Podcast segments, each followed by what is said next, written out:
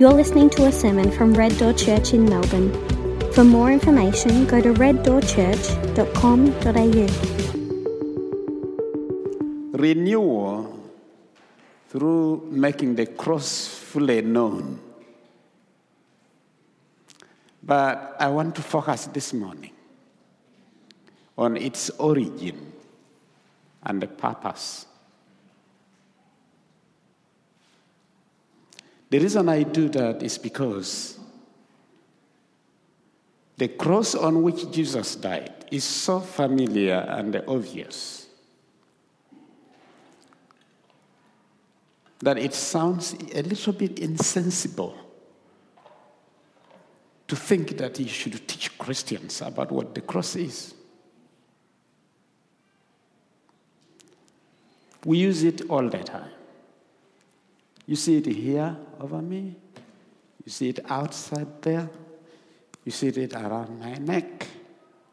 Some people have it on their ears. When you move out, you see it a lot. When a baby is being baptized or a child, we mark the child with the cross. When a person is dying, we anoint them with the oil, with the sign of the cross. And after they are dead, we bury them in a coffin with the cross. We mark the grave with our cross.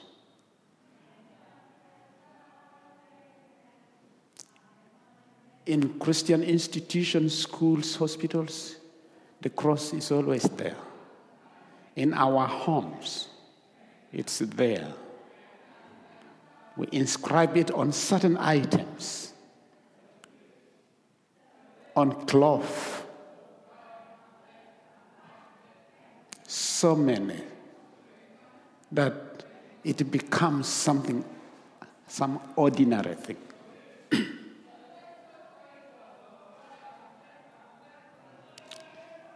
Jimmy, in his series about renewal, says that we are not making new things, but we are going back to the basic things. Picking on that, I thought the cross is one of it. But most of that stuff, we get it through the creed. You know, the creed was made in the 2nd century. Up to today, as Christians, it's a document of our statement of faith. So every word in the creed, and when you go to the Greek, in fact, even the articles, is theologically heavy. It requires to be unpacked because every Christian generation must cultivate the faith for themselves. We thank God for the saints before us, but that's not an excuse that we do nothing and they follow these things just loosely as we can or as we do. So probably this is a big series that we can continue on next year, but I'm giving a hint. There is so much we can talk about the cross.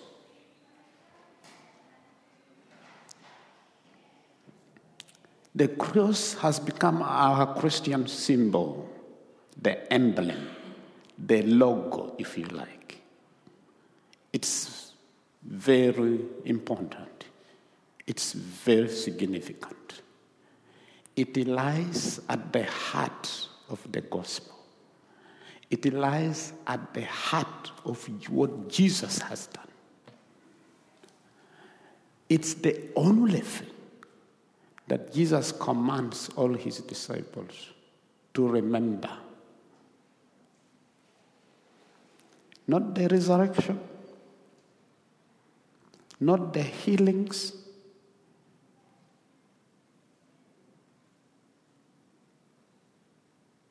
not the many other things he has done. So the people who chose the cross to be our emblem took it from Jesus. And they were right.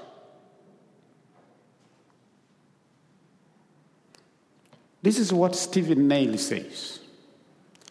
There is a certain danger in which we are all liable to run of thinking of the cross in a rather abstract and generalized way. In fact, merely as an alternative term for suffering, difficulty, or persecution. To think in those terms is untheological and less than Christian. When we use the term the cross, it must always be in relation to our Lord and the significance of the cross in the church's life. Can it be grasped only if we think of him and what his cross meant, and why and how it was, and why inevitably it presents a pattern which in different degrees and in different ways will be repeated in the life of the church until the time of the end.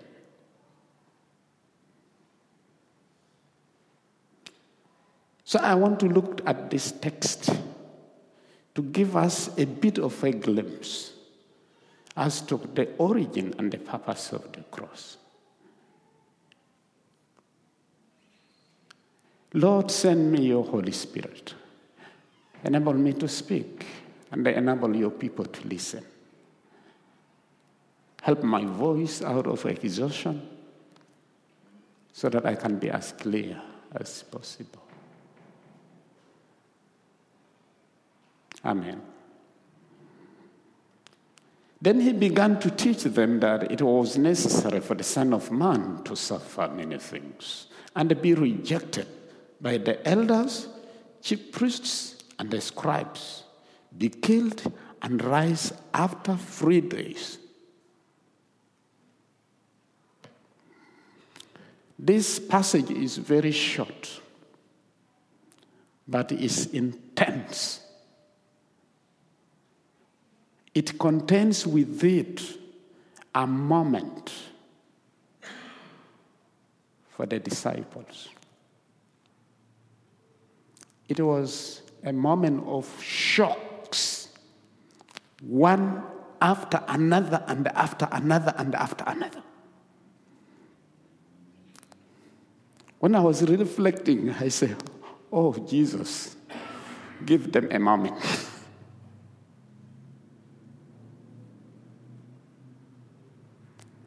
You know, this was the first time the disciples heard from Jesus that the Messiahship of Jesus involves suffering and the death. They were shocked. And the death is coming from where? From the chief priests and the scribes. What?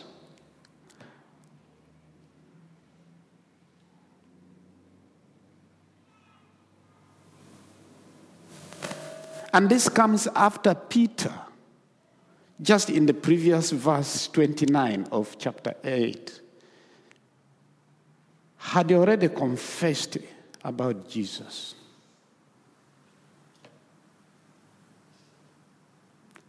You are the Messiah, the Son of God. And Jesus responded, when you look at Matthew's version, blessed are you, Simon, son of Jonah, for this was not revealed to you by man, but by my Father in heaven. You are Peter, and on this rock I will build my church. Now, to say the Messiah must suffer and be killed was beyond belief. It was contrary to the idea of what a Messiah should be. And in both the Hebrew and the Greek, The understanding of a Messiah is that is a person who is God anointed, consecrated, and empowered for a particular purpose, and therefore is highly regarded and respected. Now, to hear of death, a dying Messiah, they couldn't get their head around it. There was deadly silence among the disciples.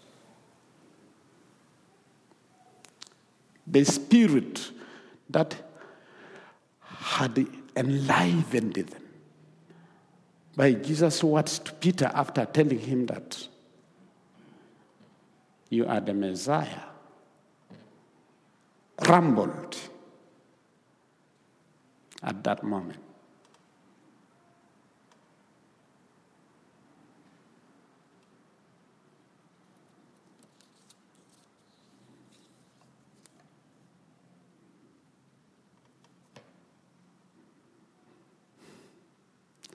Now, I don't think the disciples are different from us. That's a fact for all humanity. In most times, we come to follow Jesus, but there is something in us, particularly what I would call the self. The self in us is a very stubborn thing.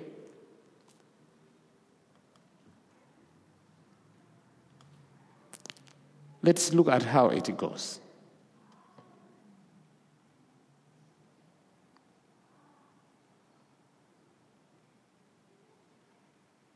Many people tell me why they have left the church. Because I have conversations with people out there. Oh, when I tell them I'm a Christian, I am a minister, they say, oh, I was once a Christian, but now, damn it. Why? Oh, my son died of cancer. I couldn't hold that. Some would tell me, oh, I lost my position where I was working. And I didn't understand why God should do that to me.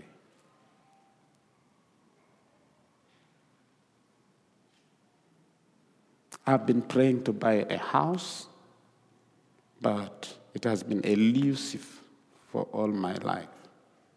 How can I trust God to support me?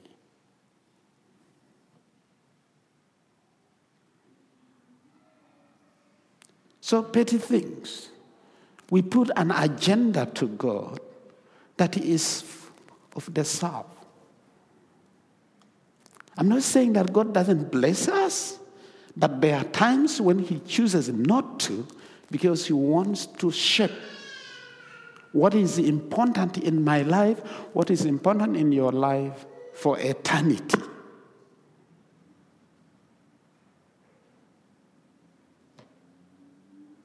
But at the same time, that's coming from what a very unhealthy pride in success and achievements.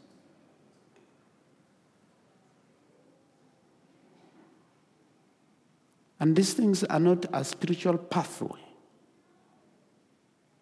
for me to simply ride smoothly, such that when moments of sickness comes, I become very unhappy, and I don't want to see anybody come near me.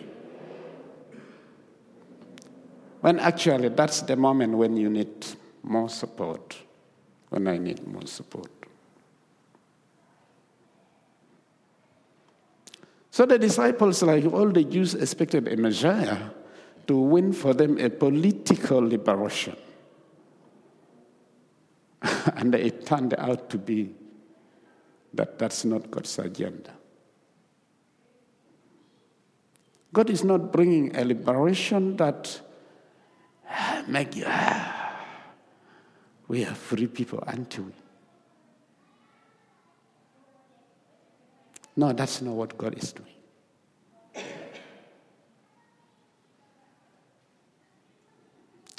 So having had this, Peter, very active, took Jesus aside He spoke openly about this, and Peter took him aside and began to rebuke him. The Gospels don't record what he said, but I guess that probably this is what he might have said, something like this. Lord, you know you are our leader, and we have placed all our hopes to follow you. How can you wish yourself bad luck? How do you think it will make us feel? Stop being negative. Be positive.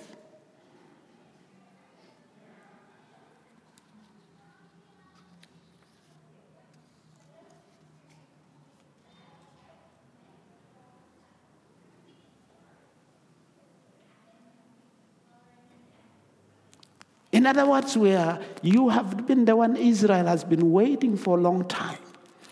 And now we are excited that now the Romans will be driven out.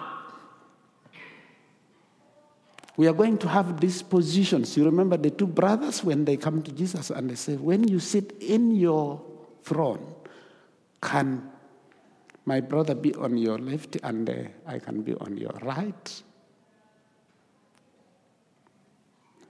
That was the kind of thing going in the south. But turning around and looking at his disciples, he rebuked Peter. And they said, get behind me, Satan. You are not thinking about the things or about God's concerns, but human concerns. Jesus, perhaps upset by what Peter said, says loudly and strengthily to ensure that every disciple that was there was listening.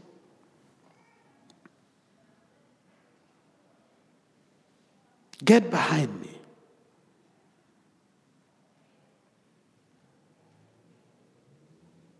Now, when you look at that rebuke, the first bit of it is sort of like bringing Satan in and rebuking Satan, not Peter. He's not calling this very sampan, in just a short moment ago, that son of Jonah, you're the rock on which I'm going to build this church. And then the next minute calling him Satan. No. He is referring to the devil, the deceiver. It is the same. This is not the first time he's tackling the devil. When you look in Matthew 4:8-11, when he was tempted in the desert, again the devil took him to a very high mountain and showed him all the kingdoms of the world and their splendor. And he said to him, I will give you all this if you will fall down and worship me. Then Jesus told him, go away, Satan. For it's written, worship the Lord your God and serve you only. Now you see how the devil tricks the self. Kingdom, splendor, riches. If you want to see what splendor is, let the American president visit us here. Or maybe our head of state, the Queen.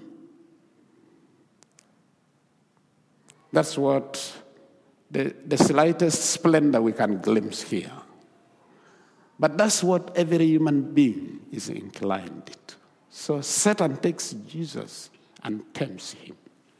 And now he wants to take Peter and then using Peter to tempt Jesus again.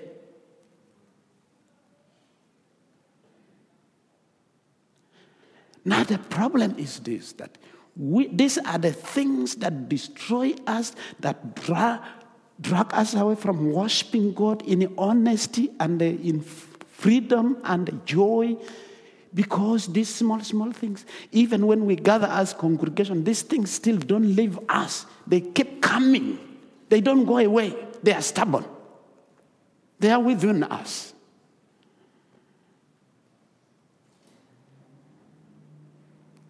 man, Satan, is always very close. Close to you, close to me. And particularly when that moment happened, when Peter said, you are the Messiah, and then Jesus speaking those beautiful words to Peter, Satan must not have been happy. He came straight away. But part two of the rebuke is about their hopes of the freedom of Israel from the Romans. Like any other Israelite or Jew, Peter too was hanging to that hope. And if you see, during the time Jesus was taken to heaven, just before that they asked, Lord, are you going to give the kingdom to Israel? That means it kept going until the last minute when Jesus was going. And that's why he said, I have to send you the Holy Spirit to help you guys. Now, these are people who walked with Jesus, and we can't think we are different. We are just struggling with the same issues. Calling the crowd along with his disciples, he said to them, if anyone wants to follow me, to follow after me, let him deny himself and take up the cross and follow me.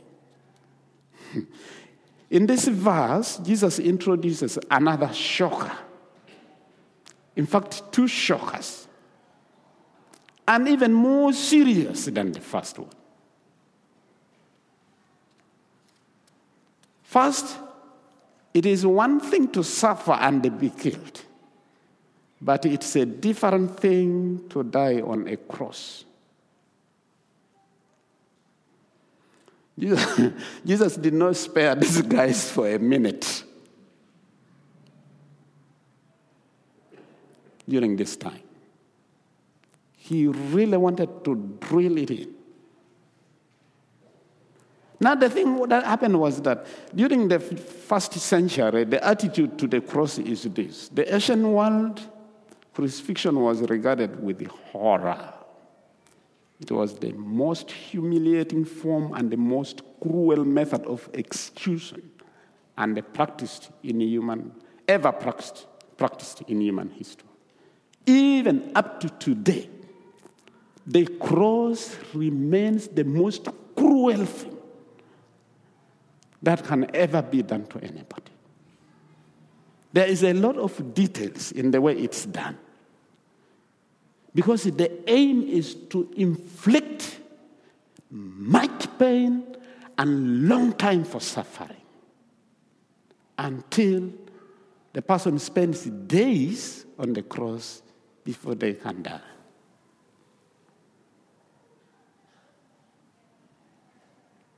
Crucifixion was not a Roman invention. It appears to have been adopted from one of the colonies. Thank God we don't know those people. But they must have been very barbaric. But when the Romans saw it, because of their hunger to colonize, they adopted it only for slaves and an extremely serious crime. But they must be foreigners. If you're a Roman citizen, you commit the same crime, they don't do it to you because it's too horrific. So the disciples knew this. What on earth is Jesus talking about?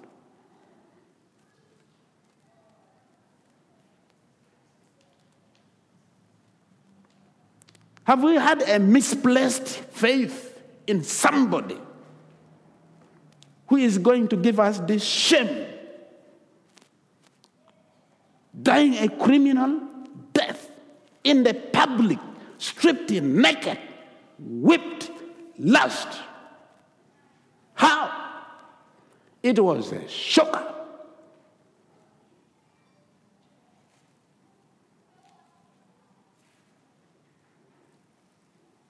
The Romans resented it for their own citizens. And Jesus was talking lightly and happily about it.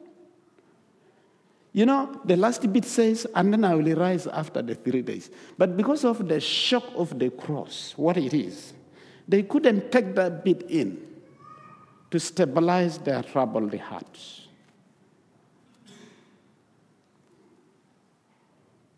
And of course, before the crucifixion, there's a quote here, the Roman floggings were known to be terribly brutal. They usually consisted of 39 lashes, but frequently a lot more than that, depending on the mood of the soldier applying that. The soldier would use a whip of braided leather thongs with metal balls woven into them. When the whip would strike the flesh, these balls would cause deep bruises of contusion, which would break open with further blows. And the whip would have pieces of sharp bones. That's when taking it from the animal, you leave a bit of the bones, and sharpened as well, which would cut the flesh severely.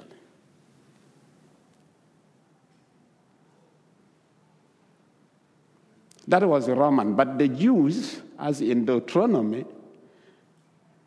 you can see it up there. They had this, according to the law, when somebody commits serious crime, they are hanged.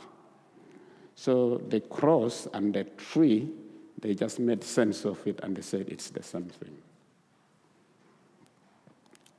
The Jews also did not like the hanging of a person.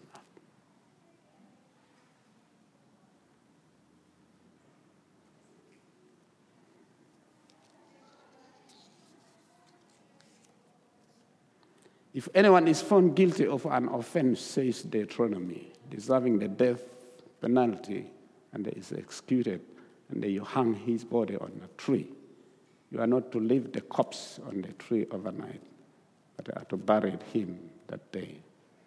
For anyone hung on a tree is under God's curse. You must not defile the land of the Lord, the land the Lord your God is giving you as an inheritance.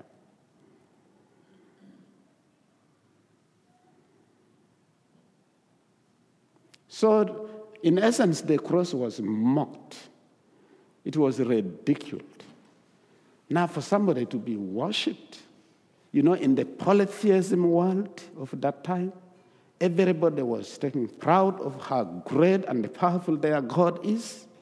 And now here we have a Messiah who is going to be publicly shown to be weak and being unable to save himself. How will we, as his disciples, stand in the public eye?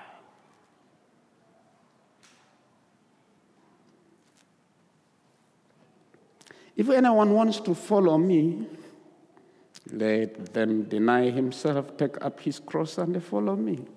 This is the second shock. Huh? Not only for him, but also us.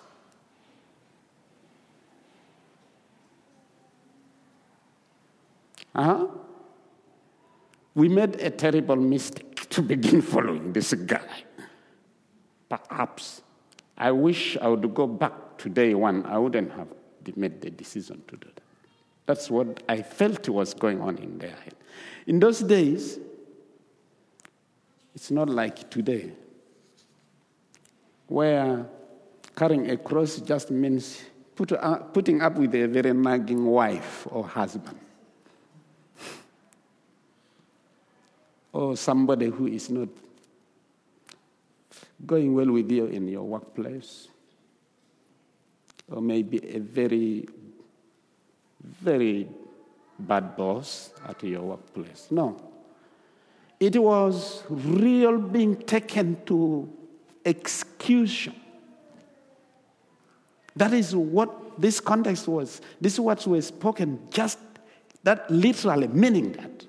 Because the Christians then were being hunted down during that time.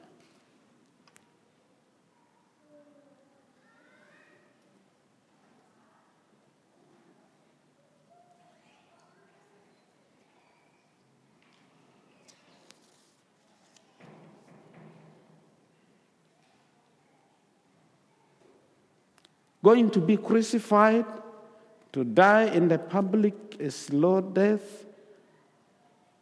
painful death, stripped naked in the eyes of everyone. That's what Jesus was telling his disciples. That's what it meant for them to carry the cross. And those days, now we make the cross fancy, golden, whatever. No, that's not what it's meant to be. I think that's where the church probably got it into error.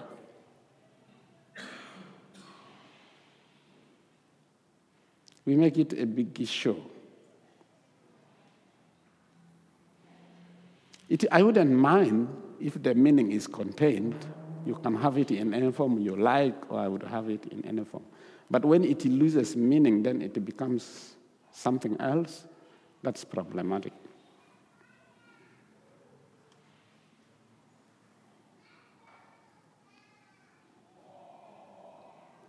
However, if I lose my life and accept it,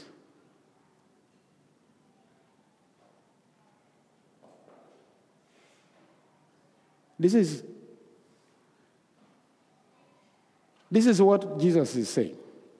For whoever wants to save his life will lose it, but whoever loses his life because of me and the gospel will save it.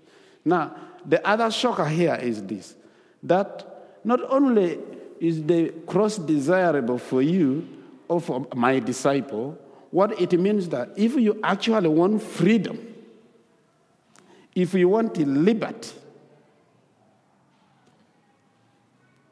if I want freedom, I want liberty, but at the same time, I want to try and avoid the cross.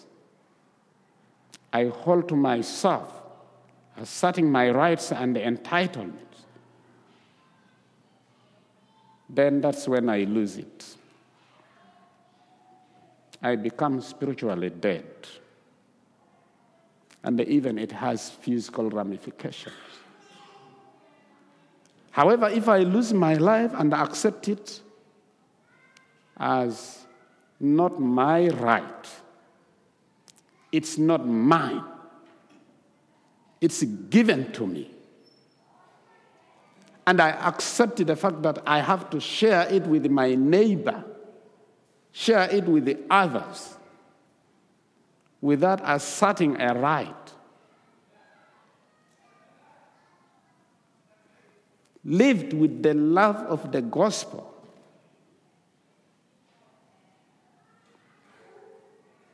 lived with the attitude of not exalting myself up, but humbling myself, then I have full possession of it.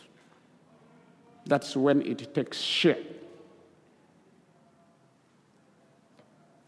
So God's way of freedom and liberation, shockingly to the disciples, is through or via death and resurrection. Not through military might, not through feeling very strong. It's humility.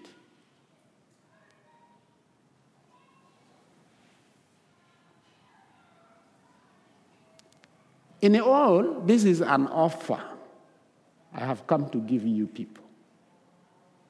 You can choose. Because even if God is God, God is saying in essence that I am the mighty God, the creator of the universe, the creator of everything that there is. But when I come to you, humans, I give you an option. You can choose. This is the option. The way of the cross or the way of the self, where you raise yourself up and then fall.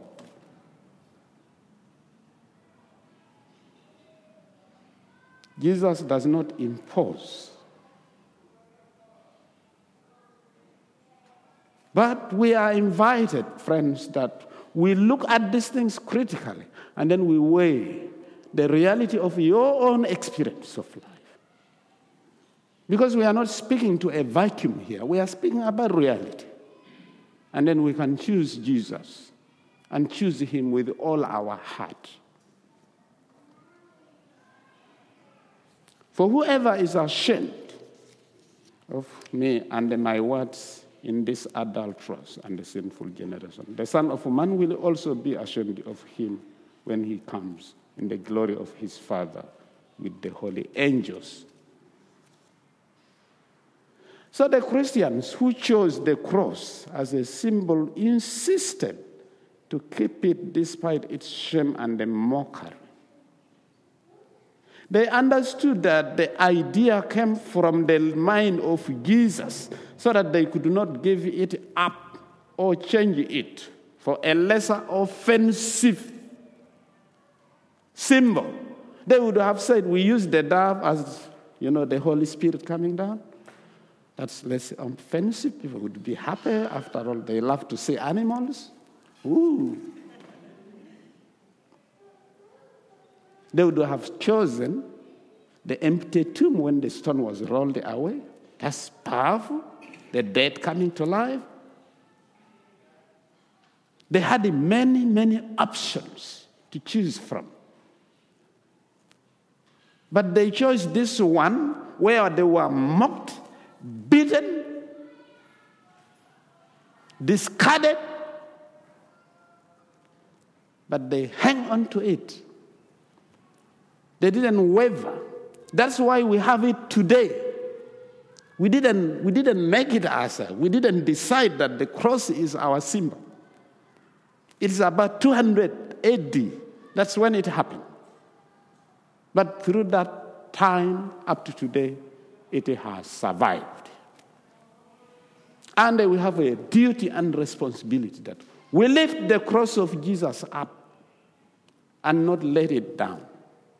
By all means, despite the pressure, remove anything that is Christian. It's like we talk about tolerance here, but we actually tolerate other religions, and the very Christianity that has been the fabric of our society is the one being aimed at to be driven out. And we, the Christians, we say, okay, no problem. Yes, it's all right to say, okay, but in your heart, don't let it go. In my heart, I shouldn't let it go. If they don't want us in the public sphere, let's go into our homes. Because the first Christians, when they were suffering, when I went to Rome, I was taken down to the catacombs. And they told me this was where the Christians worshipped. They would say, oh, we are just going down there to have an anniversary of our late someone.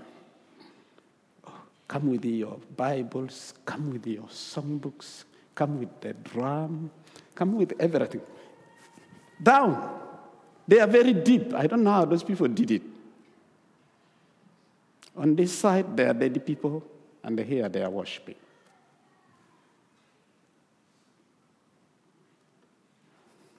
That was how it was. But I think we are not yet to that extent. Yeah, we can do things.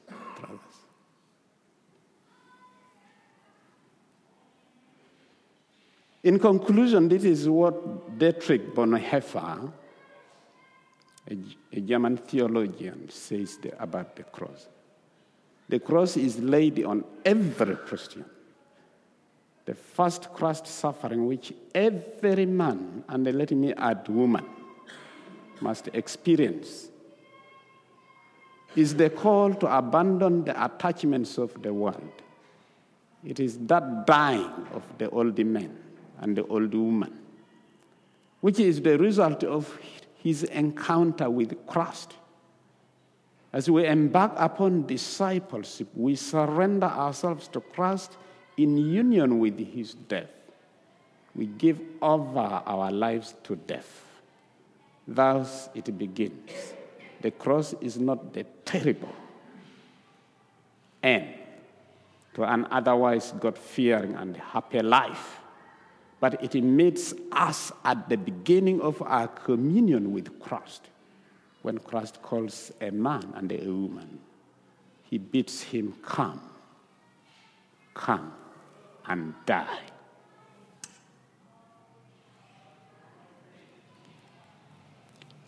So I don't think that Christians have been faithful in doing this. We haven't been faithful, friends. Even myself, I feel I haven't been faithful. I haven't died yet completely to myself. That's why I ran from Sudan to come here.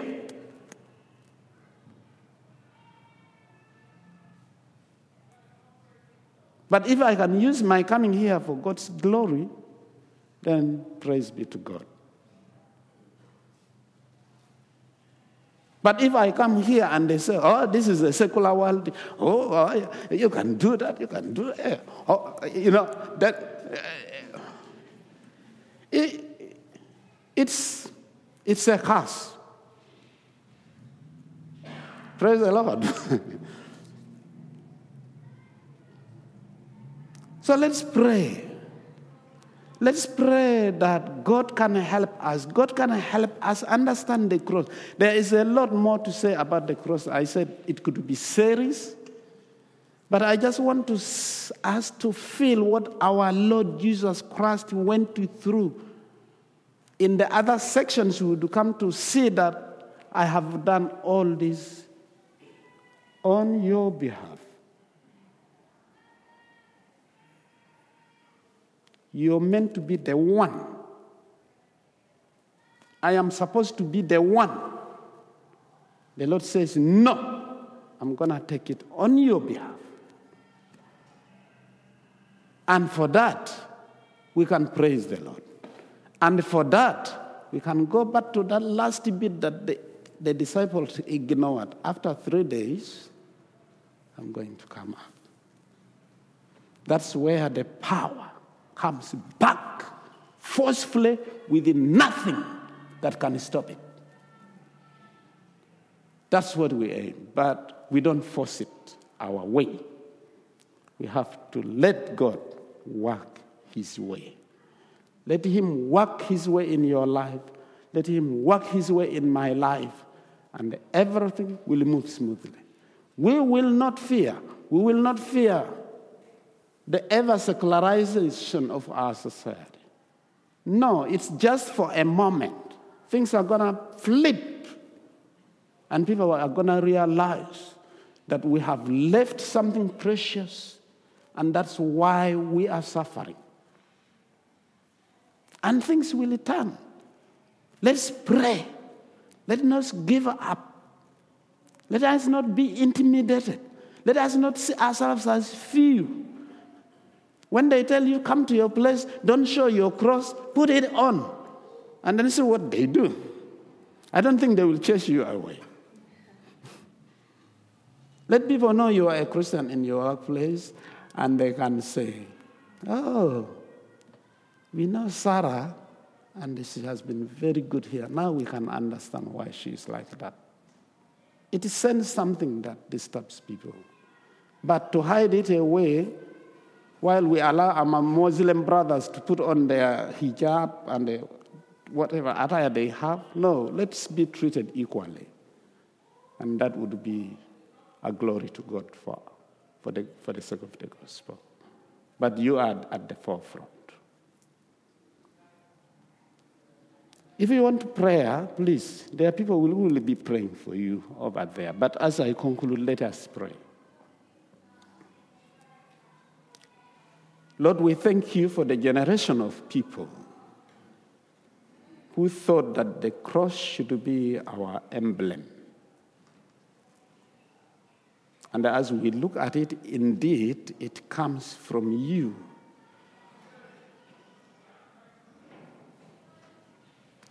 Lord, as we have heard, it's very easy to walk over these things. And they see it as a simple thing. See it as something that is obvious. See it as something as is light. But when it actually hurt you so much, hurting you for our sake, hurting you because of our sins, hurting you because of our weaknesses. We thank you Lord of heaven and the earth, that when we went wrong, you had so many options to do, including even wiping us out. But then you chose to send your son.